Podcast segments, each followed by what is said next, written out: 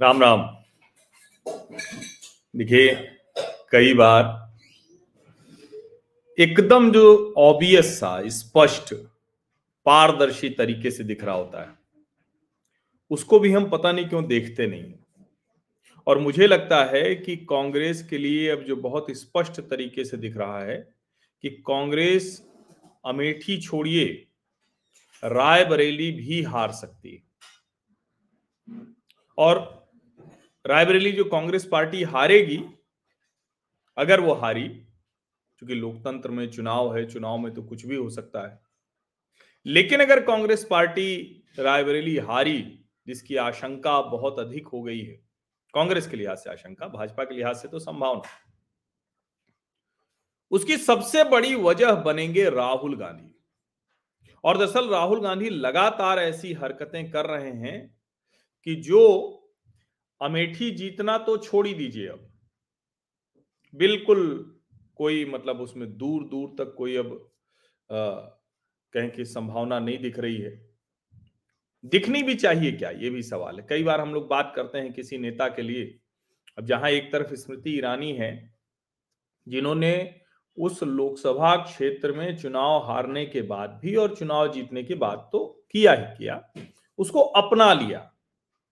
अब स्मृति ईरानी अपने कार्यक्रम लोकसभा क्षेत्र के लिहाज से लगाती हैं, लगातार जाती रहती हैं।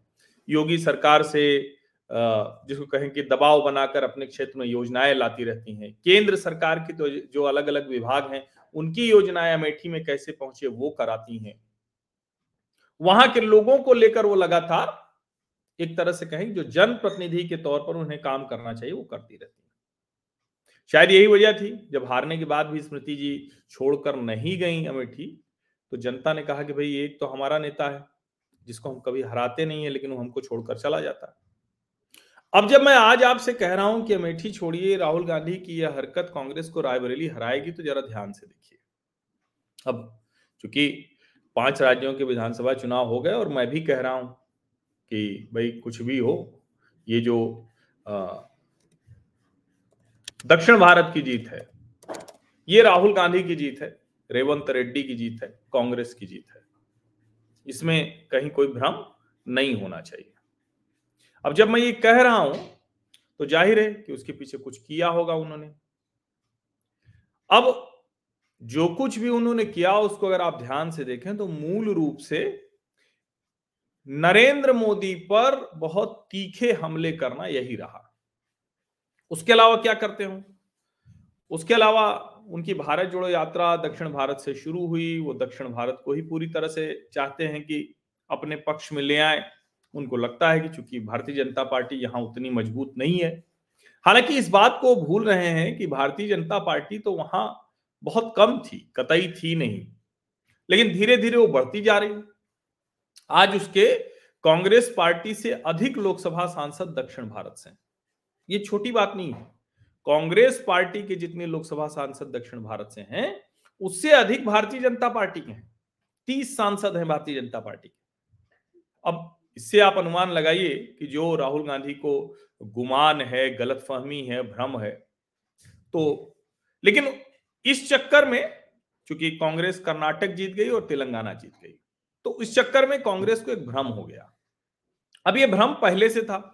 राहुल गांधी को जब अमेठी की जनता ने हराया और वायनाड ने जिताया तो वायनाड जिताती राहुल गांधी को उससे पहले राहुल गांधी चले गए इस बात को आप समझिए। यानी जिताने का क्रम कोई पुराना नहीं था और अमेठी से हराने का क्रम पुराना नहीं था। लेकिन उत्तर भारत के सबसे बड़े राज्य, देश के सबसे बड़े राज्य उत्तर प्रदेश की अपनी घर की लोकसभा। जिस लोकसभा को वहाँ के लोग, और मुझे तो 1999 ध्यान में आता है क्योंकि उस लोकसभा चुनाव में मैं था। भारतीय जनता पार्टी और राष्ट्रीय स्वयंसेवक संघ पूरी ताकत लगाकर संजय सिंह को चुनाव जिताना चाह रहा था। संजय सिंह वही राजघराने वाले। अब सोचिए कि संजय सिंह को चुनाव जिताने के लिए भाजपा संघ ने पूरी ताकत लगा दी थी। उस वक्त अलग अलग तरीके से सब लोग वहाँ पहुँचे थे। गोविंद जी एक स्वदेशी रथ लेकर पहुँचे थे गोविंदाचार्य जी। और क्या क्या नहीं हुआ था? लेकिन चूँकि उस चुनाव में मैं भी वहाँ था तो वहाँ हम गए तो चार लोग नहीं मिलते थे भारतीय जनता पार्टी को सुनने के लिए। चार लोग नहीं मिलते थे। और जो मिलते भी थे, वो आकर हँसते थे कि क्या ये जो है मतलब किस लिए आए हो?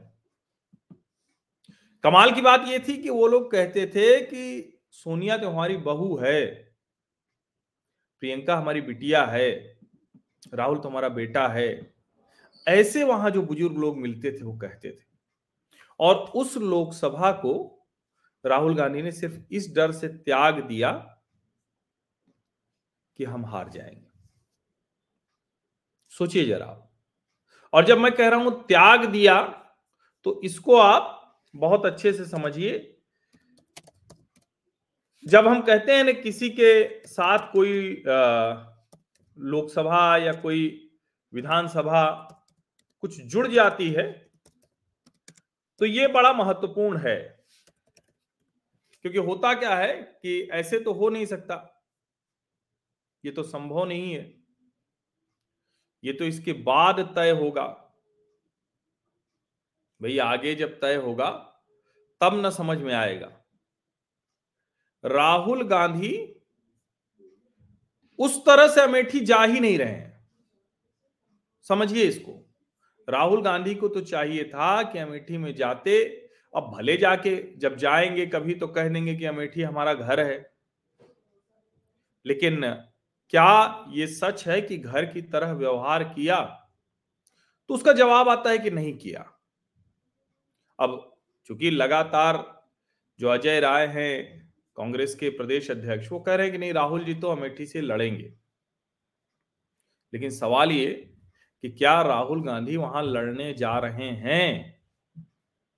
ये सवाल बड़ा है। जब ये पूछते हैं तो फिर इसका जवाब आता है कि नहीं, राहुल गांधी उस तरह से अमेठी अब नहीं आते जाते हैं। उनका बहुत कम जाना होता है। बहुत कम जाना होता है। जब चुनाव 2019 में वो हारे, उसके बाद सोचिए कि दिसंबर 2021 में वो दूसरी बार गए और वहाँ जाके भाषण किया कि ये तो मेरा घर है। समझिए? और उस वक्त तो एक यात्रा में शामिल हुए, प्रियंका भी शामिल हुई। लेकिन आप सोचिए जरा। ये जो स्थिति है, जब आप कहते हैं कि मेरा घर है और अपने घर ही नहीं जाते, और एक महिला जो वहाँ जिसको आउटसाइडर बताया जाता रहा, वो जाके चुनाव लड़ती है और सिर्फ़ चुनाव नहीं लड़ती, हरा देती है राहुल गांधी। अब उसके बाद जो हुआ, वो जरा सुनिए। दिसंबर 2021 में वो गए थे, दूसरी बार 19 के बाद, और फरवरी 2021 कहाँ थे वो आपको ध्यान में है? किसी को ध्यान में है वो फरवरी 2021 में कहा थे राहुल गांधी? फरवरी 2021 में राहुल गांधी तिरुवनंतपुरम में थे।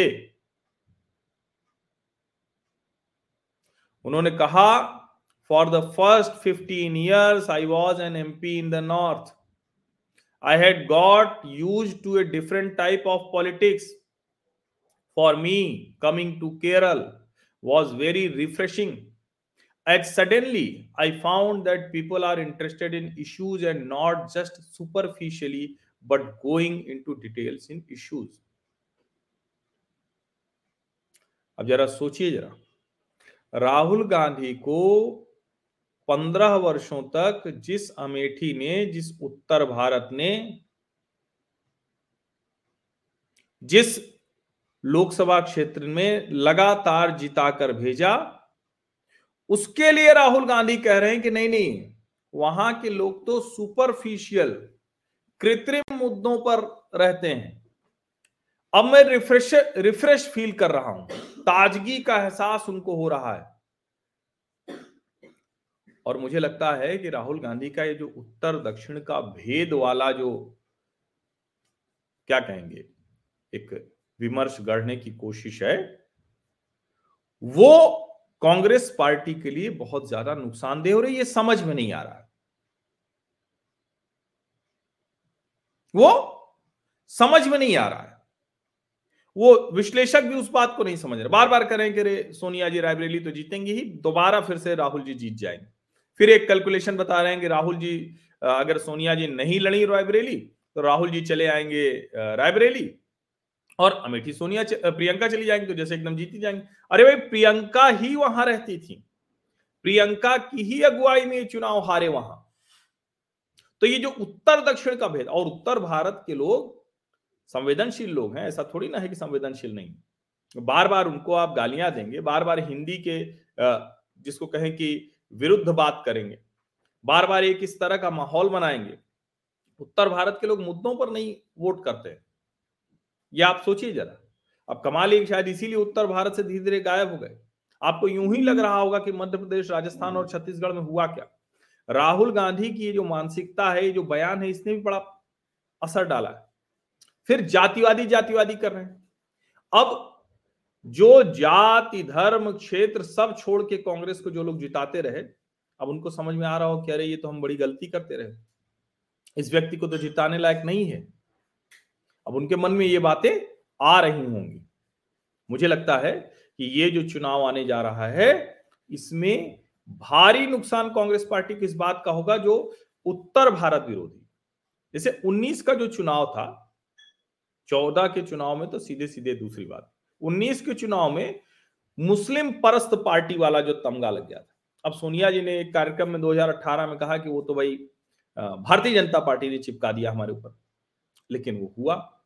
लग गया। मुझे लगता है इस वाले चुनाव में उत्तर भारत विरोधी पार्टी के तौर पर कांग्रेस पार्टी हो गई। अब सोचिए, दक्षिण में एक राज्य में और सरकार आती है। सिद्धारामैया जी पहले कार्यकाल में उन्होंने सब हिंदी हटाओ, कन्नड़ का बोर्ड लगाना जो कि कर्नाटक में कभी हिंदी विरोधी माहौल रहा नहीं। तमिलनाडु में समझ में आता है डीएमके राजनीति करती थी। कांग्रेस को ही हटाने के लिए तमिलनाडु से वो हिंदी विरोधी, हिंदू विरोधी, ब्राह्मण विरोधी, ये सब करते ब्राह्मण तो कोई रह नहीं गया। ब्राह्मण न वहाँ सत्ता में है, न कोई ताकत है उसकी, न कोई ऐसी, वो अपना काम कर रहा है। वो नारायण मूर्ति हो सकता है, वो अलग अलग लोग हो सकते हैं जो देश के कंपनियों में अलग अलग क्षेत्रों में या दुनिया भर में अलग अलग क्षेत्रों में काम कर रहे हैं। तो यहाँ लेकिन कोई जाति का मसला ही नहीं। अब अगड़ा पिछड़ा दलित, अनुसूचित अनुसूचित जनजाति, कोई ऐसा नहीं है जो अच्छी जगह पर ना हो, ताकत में हो, ना हो, सत्ता में ना हो। और भारतीय जनता पार्टी जिस तरह से आदिवासी यादव और पिछड़े में भी यादव और ब्राह्मण ये मुख्यमंत्री बना देती है। उप मुख्यमंत्री में सबका संयोग कर देती है। राजपूत है, ब्राह्मण है, दलित है, महिला है, ये भी काम कर जाता है। भारतीय जनता पार्टी नहीं कर पाती। अब देखिए ये एक टिप्पणी आई है खांटी बिहारी की कि उत्तर भारत में कांग्रेस के पास बचा ही क्या है खोने को रायबरेली और छिंदवाड़ा के। यही वो असली चीज़ है। यही ऐसे ही कांग्रेस भी सोच रही है। उसको लग रहा है कि हमारा क्या जाएगा? अगर हम दक्षिण भारत में बहुत कुछ कर लें तो हो जाएगा। लेकिन अब एक चीज़ हो गई कि उत्तर भारत विरोधी पार्टी के तौर पर स्टैब्लिश हो अब जरा सोचिए, इस वक्त कांग्रेस पार्टी के नेता के तौर पर राहुल गांधी को क्या करना चाहिए? चुनाव आ गया है, पाँच राज्यों के चुनाव हुए थे तो उसके बाद उनको चाहिए था कि वो जरा अपनी कॉन्स्टिट्युएंसी घूमते। कितना दिन बचा है अब ये दिसंबर आधा बीत गया आज सोलह दिसंबर है और आ, मतलब मई बीतते बीतते सरकार बन जानी है तो आप ये मान लीजिए कि उसका मार्च अप्रैल में नोटिफिकेशन आ जाएगा तो तीन महीना मान लीजिए तीन महीने से भी कम मान लीजिए। और राहुल गांधी का क्या है? राहुल गांधी को मैंने सोचा कि देखूँ वो उत्तर भारत के बारे में अपनी कॉन्स्टिट्युएंसी के बारे में had a wonderful and wonderful and engaging chat with a diverse community of, अरे, ओहो, ये मैंने सोचा था कि अमेठी की बात करेंगे। ये हार्वर्ड के स्टूडेंट से मिल रहे हैं। आप जरा सोचिए, राहुल गांधी पाँच राज्यों के विधानसभा चुनाव के बाद अपनी कॉन्स्टिट्युएंसी अपने लोग उसको छोड़ दे रहे हैं। और सोनिया जी तो कब रायबरेली गई, इसकी जरा कल्पना कीजिए। कब तक ये चलेगा कि रानी साहिबा, राजकुमार आएँगे और उस सत्ता चलाते रहेंगे अपने सिपा सलारों के ज़रिए? सोचिए आप जरा। ये वहाँ पर भारत, चीन, नई तकनीक और एआई इस सब की बात कर रहे हैं। ये देखिए जरा। ये उन्होंने फ़ोटो डाली हुई है। मुस्कुराते, हँसते, कितने सुंदर चित्र हैं। अब ये चित्र कोई एकेडमिशियन हो, ये चित्र कोई इंटेलेक्चुअल उस तरह से हो और हमें तो कई बार लगता है कि राहुल गांधी को समझ में आ गया कि वो नेता बन नहीं सकते, इसलिए इस वाले रास्ते पे चल रहे हैं। सोचिए जरा। और उत्तर दक्षिण का भेद ऐसा कांग्रेस फैलाती है कि कांग्रेस का इतना ताकतवर मुख्यमंत्री रेवंत रेड्डी बनता है और रेवंत रेड्डी सीधे केसीआर के ऊपर ही हमला कर देते हैं क्यों तो बिहारी कुर्मी है। आप जरा सोचिए, अब केसीआर भी बिहारी कुर्मी है तो कल्पनीय वैसे तो देश के हर हिस्से से हर हिस्से का जुड़ाव है। किसी का मूल कहीं मिलेगा, किसी का मूल कहीं मिलेगा। और लोकतंत्र में तो कहीं से कहीं जाना, ये तो ठीक है, आप विधानसभा, लोकसभा में चुनाव लड़ते वक्त इसको मुद्दा बनाते हैं कि आउटसाइडर है, ये इनसाइडर है। लेकिन मुख्यमंत्री जो चुना जाए, उस तरह की बात करें। आप उत्तर भारत, दक्षिण भारत का भेद करते हैं। आपको उत्तर भारत के लोग मुद्दों पर राजनीति करते, वोट करते नहीं दिखते हैं। दक्षिण भारत के लोग रिफ्रेशिंग लगते हैं। आप केरल के वायनाड जाते हैं तो आपको प्रसन्नता होने लगती है। राहुल गांधी की हरकतें, कांग्रेस की जो उत्तर भारत विरोधी होती राजनीति जो है, यकीन मानिए, बहुत खतरनाक होती दिख रही और मैं फिर से कह रहा हूँ, अगर वो जाते, वो वहाँ लड़ते, वहाँ वो कुछ करते अब इसके बावजूद भी अगर अमेठी की जनता स्मृति ईरानी को हराने की सोचेगी तो यह संभव है क्या? क्योंकि स्मृति ईरानी तो लगातार वहाँ काम कर रही है। उनकी तो प्राथमिकता में वो रहता है। लेकिन राहुल गांधी की प्राथमिकता में जाने क्या है? राहुल गांधी की प्राथमिकता में हार्वर्ड यूनिवर्सिटी में कुछ 25-50 स्टूडेंट से बात करना है। 25-50 स्टूडेंट से। दुनिया भर से आए हुए लोगों से। इसमें कोई बुराई नहीं है। अगर आप नियमित तौर पर अपनी कॉन्स्टिट्यूंसी में जाते और कल्पना करिए ये बड़ा महत्वपूर्ण है। मैं बार बार कहता हूँ कि इसको जरा आ, सोचना चाहिए कि राहुल गांधी और स्मृति ईरानी इन दोनों ने क्या किया? क्या अपने जो कॉन्स्टिट्युंसी है, लोकसभा क्षेत्र है, उसमें वो दोनों रहे इस तरह से? क्योंकि लगभग ये तय है कि यही दोनों चलने वाले हैं। अब स्मृति ईरानी ने अभी कहा कि आ जाएँ और अमेठी में एक बार हमसे फिर से लड़ लें। ये स्मृति ईरानी ने चुनौती दी है। अब ज़ाहिर है उस चुनौती को स्वीकार तो करेंगे, लेकिन सवाल यही है कि क्या इस तरह से जब आप कोई भी, जिसको हम कहते हैं ना कि जहाँ कोई इतना प्रेम करे और उसके बाद आप उसको इस तरह से दरकिनार करके चले जाएँ तो आप समझिए उसका बहुत, कहे ना, तीखी प्रतिक्रिया होती अब स्मृति ईरानी वहाँ दीदी हो गई हैं, बेटी हो गई हैं। स्मृति ईरानी को लोग उसी तरह से बात करने लगे, स्मृति दीदी कहने लगे, अब ये एक बड़ा बदलाव है। ये प्रियंका गांधी के लिए भी, राहुल गांधी के लिए भी बड़ी चुनौती है और अलग तरह की चुनौती है। इस चुनौती से निपटना इतना आसान नहीं होने वाला है। और ये चुनौती जो है ना, ये सिर्फ़ इतना नहीं होगा कि कोई अमेठी पर असर डालेगी। ये रायबरेली पर भी असर डालेगी। क्योंकि उत्तर भारत के लोग मुद्दों पर वोट नहीं देते हैं। ये कह के राहुल गांधी उनके उस जख्म को भी और कुरेद रहे हैं, जिसमें बिना सोचे आँख मूंद कर, बिना विकास हुए, बिना कोई काम हुए, बिना कोई ढंग की स्थिति रहे वहाँ के लोग सिर्फ़ इसलिए अमेठी रायबरेली को वोट करते रहे गांधी परिवार को कि गांधी परिवार हमारा प्रतिनिधि है। और अब राहुल गांधी, उनका अगर उस बयान को हम थोड़ा विश्लेषित करें तो इसका मतलब ये हुआ कि अमेठी के लोग बेवकूफ़ी कर रहे थे गांधी परिवार को चुनकर। समझिए इसको। और उस वक्त आपको याद होगा, राहुल गांधी के बयान पर किरण रिजिजू ने कहा था कि उत्तर दक्षिण बांट रहे हैं। विदेश मंत्री डॉक्टर एस जयशंकर ने कहा था, मैं दक्षिण भारत से हूँ, लेकिन मैं पश्चिमी राज्य से चुनकर आता हूँ। मैं पला बढ़ा, मेरी शिक्षा जो है वो उत्तर भारत में हुई। मैं पूरे भारत को, पूरे विश्व को का प्रतिनिधित्व, पूरे विश्व के सामने भारत का प्रतिनिधित्व करता हूँ। इस तरह से मत बांटिए। जबकि राहुल गांधी जो है, वो तिरुवनंतपुरम में उनकी ऐश्वर्य यात्रा थी 22 दिन की ऐश्वर्य यात्रा थी। उनका यहाँ के लोग बड़े बुद्धिमान हैं, इंटेलिजेंट हैं।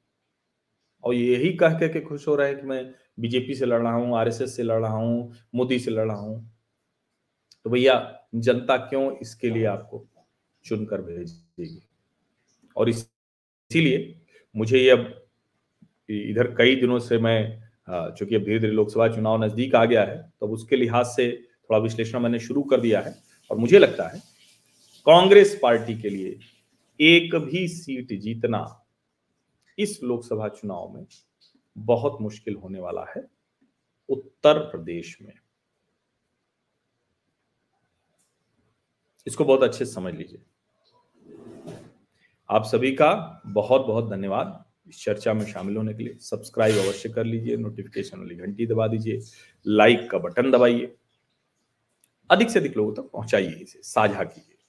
ये हमारी शक्ति, हमारी ताकत तो आप ही हैं। बहुत बहुत धन्यवाद। thank you